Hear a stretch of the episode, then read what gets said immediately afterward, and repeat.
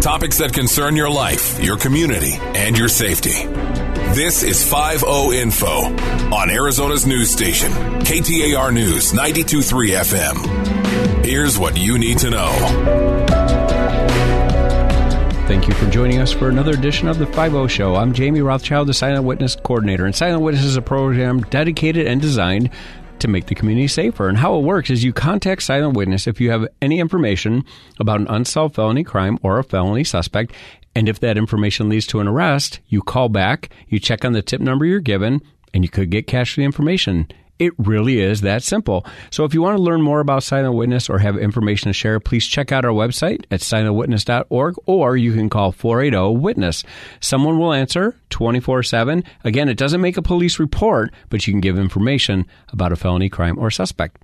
Today's guest is a friend and uh, someone that I've worked with in the past. Actually, someone I have great respect for, Brian Cornegay. Brian, thanks for being here. Oh, thanks for having me. Well, and this is the part that people hate, but here's the reality. This is our, our history.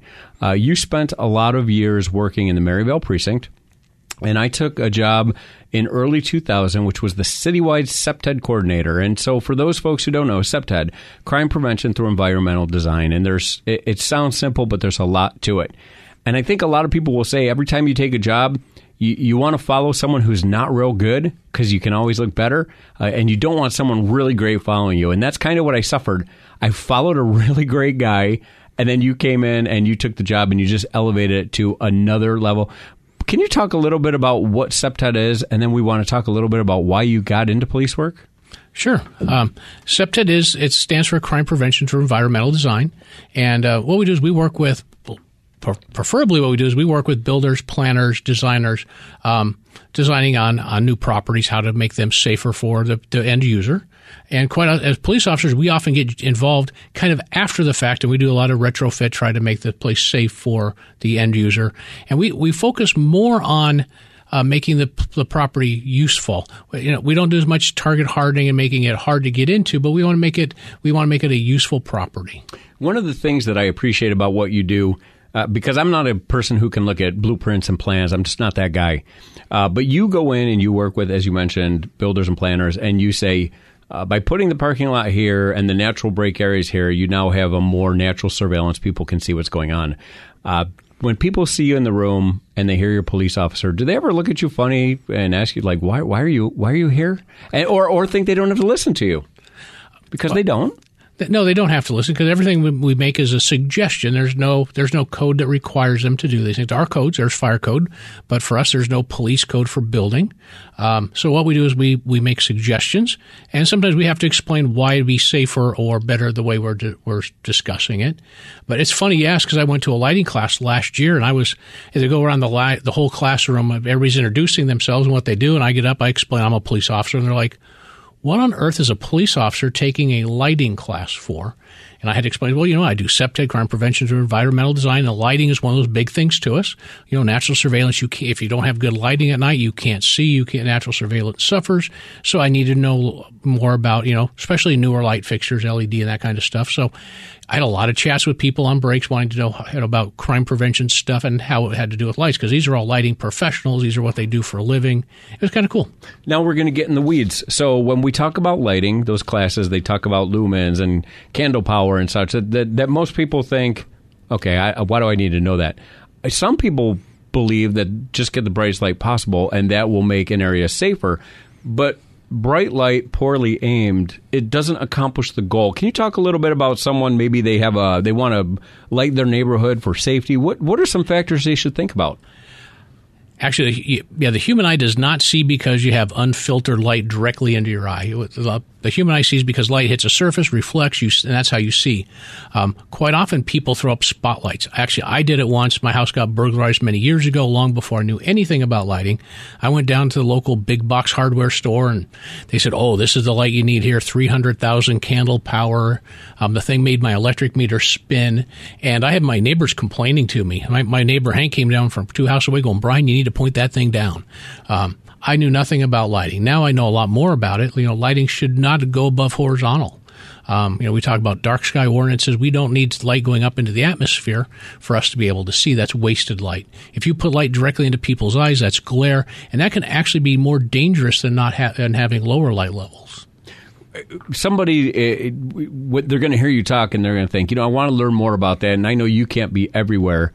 We encourage people to check out the Phoenix Police website or the community that you live in. Check out their local law enforcement website. Uh, we have met wonderful people, both professional staff and sworn, who will come out and do those.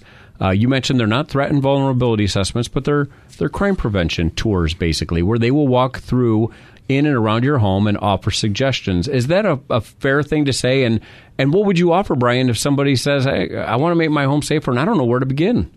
Uh, there's lots of things we can do. I've actually instructed all the community, well, at least most of the community action officers on how to do these kind of things. I developed a, a home security survey people can do themselves. Uh, generally, what I'll do is because a neighborhood group will approach me and go, "Hey, Brian, we've got four thousand houses in my neighborhood. We'd like you to come out and do an inspection." I'm like, "I can't possibly do all four thousand. I could, but it would take me quite some time, if years. not years." Um, so what I did is I have a presentation I put on where I, I walk them through on how to do their own inspection of their house. And there's a check sheet that goes with it. It's very simple. It's very basic stuff. And I designed the check sheet as positive. So everything should be a yes. Anything, any of the questions they ask, if it's a no, that's something that they need to consider working on. That, that means they have to make a change, but it's something they may want to consider working on. And um, I can put that out. That's if you reach out to the city webpage, there's information on there. There can be. There are a lot of folks who think I'm, I'm not handy, and I've seen a lot of the the. I haven't seen yours. I've seen material from others, and these things don't require a high degree of specialization. You don't need extensive tools. We're talking maybe longer bolts and doors, or perhaps uh, enhanced window locks, uh, depending on where you live. You you worked in a community where there was an older style window, and you came up with ideas how to do that. So, is it fair to say that this is stuff that anyone could do, but if they're unsure, they could absolutely hire someone who operates within that realm, and and these things don't require a lot of money. Actually, it should not cost a lot of money, and it, it is fairly simple. I, my presentation is fairly basic, I try to make it simple for people to understand. It's it's not complicated stuff. And if they do run into something unusual, that's where I give them that. You know, like if you run into something you absolutely can't figure out, give me a call. I can come out there and take a look. I've looked at some stuff. I've been at the Westward Ho, a very historic hotel in downtown Phoenix, and they have some very unusual window locks that we had to come up with some solutions for them because there are some strange things were built, you know, in the last hundred some years so we can come up with solutions.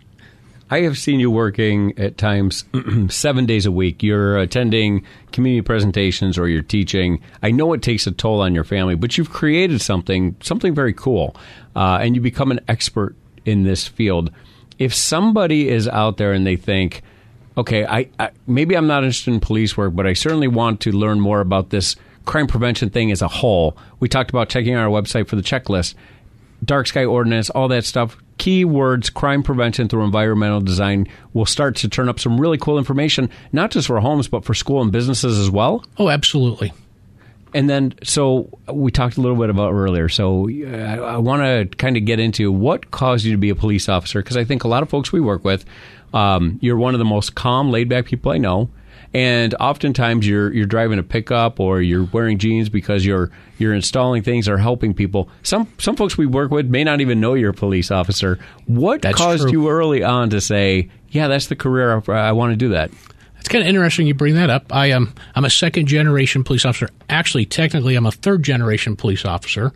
I didn't know my grandfather was a police officer, and I brought that up one time to him. He, he kind of laughed. He said, You know, I was actually the police chief. He says, But you know what? There's only two of us in this town, so one of us had to be chief. Um, but I, it was a very short time he was a police officer. My dad did 32 years with the city of Phoenix. My brother did 30 years, and I'm working on my 33rd year as we speak. So, and, and you're okay, you said the years. I wasn't going to offer that, but uh, you look in the rearview mirror. You had a great career. Your reputation is unmatched. Is it cool to say I created something? You mentioned, yeah, I'll put the information on the website, but the reality is your reputation amongst the community groups is absolutely rock solid. People talk about you and your skill set all the time. When you retire, when you leave that, is that going to be hard to walk away from? I don't know. I, I, I hope it's not, but I, I, plan on still continuing doing some of the stuff that I do. I, I teach CPTED on the side as, as currently, and I'll probably continue doing that. May come back volunteer for the city. We'll see. And your wife also was volunteering, excuse me, at one point as well. Uh, are you able to talk? Is she still doing that? Because that's how I got to know your family better. Yeah, she still does some volunteer stuff, not as much as she used to. So uh, you're starting to near the tail end of your career. Um, you know that a lot of community folks are going to miss you. If they want to learn more about what you do, they want to learn more about the community relations, community engagement aspect of your bureau. If they get on the Phoenix Police website and check out community engagement, there's a whole host of services that you and your peers offer. And so, again, that's phoenix.gov, check out police, and then scroll down to the bureaus. Uh, when you worked in Maryvale, Brian, when I got to know you years ago, you were working very closely with the community action team. Can you talk a little bit about that aspect of your career? Oh, sure. I actually enjoyed the community action officer position.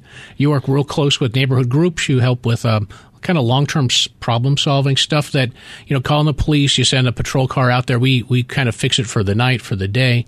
And quite often there's long term things we that need addressed that that's where the community action officers come in. We think outside the box. Sometimes we come in jeans and t shirts. We'll do a cleanup. We'll, we'll get um, restitution workers out there and do something. We work at we work more at problem solving long term than simply taking care of tonight's issue or today's issue. And I know you have a couple years left, but when you look back on your career, what was the thing that you enjoyed the most? Oh, I enjoy working in some of the challenged neighborhoods. When I was first um, assigned to Maryvale, I worked up north and and I made probation. They sent me down to this area I'd never worked before. It's interesting because once I got there, I realized how many great families were living down there. That they're really nice to get to know those people and help them out. And that's where I worked as a community action officer as well. So it gave me that opportunity to help them even more. When we talk about the Maryvale community, um, I used to work off duty in that area a lot. That's how I got to know you. A lot of folks that we uh, have in, in common. Uh, when Officer Mark Atkinson was killed, uh, we hadn't lost an officer in, I think, 10 years prior. The Maryvale community came out in what I can only describe as the most overwhelming display of love towards their police officers. I've never seen anything like it. That time in your life, does that stand out? Did you have this great sense of service and pride and, uh, uh, for lack of a better word, love for the community that you, you were a part of? Oh, absolutely. I hate to say it was a great time because it was not a great time.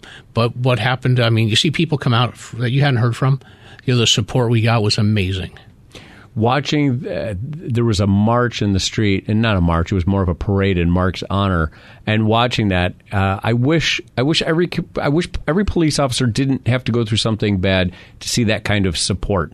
Sometimes it takes uh, a, a, tragedy to bring the best out of people but man to this day when I look back and I think of you and some of the folks that we that we worked around it was just an amazing time. When you think of the amazing folks that you worked around throughout your career you think that's what you'll miss most? Yeah, I'll probably miss the people I work with. I've had some really close um, employees I've worked with that, although they've retired, I'm still in touch with them regularly. Uh, I think that will continue. Because I will probably still continue working with the community in the future. You know, it's funny when you I, when some people think of police work, they think of what they see on TVs or the movies, and the ability to impact people's lives long term. I think is what means most to us. And Brian, you have done that. You've made not just structure safer. You've made people safer. You made them feel safer. Um, and and I'll tell you, I talked to a lot of community members, and you you are loved in the community for what you do. So, uh, thank you not just for what you've done, thank you for what you continue to do, and you really have made our department and the community a better place for it. Well, thank you for having me. I appreciate that.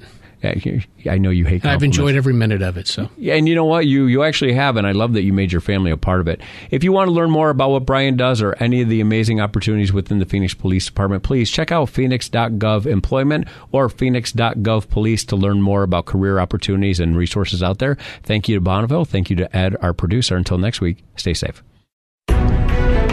You've been listening to 5 Info on Arizona's news station, KTAR News 923 FM. For more about Silent Witness, go to silentwitness.org. That's silentwitness.org. Or call 480 Witness. That's 480 948 6377.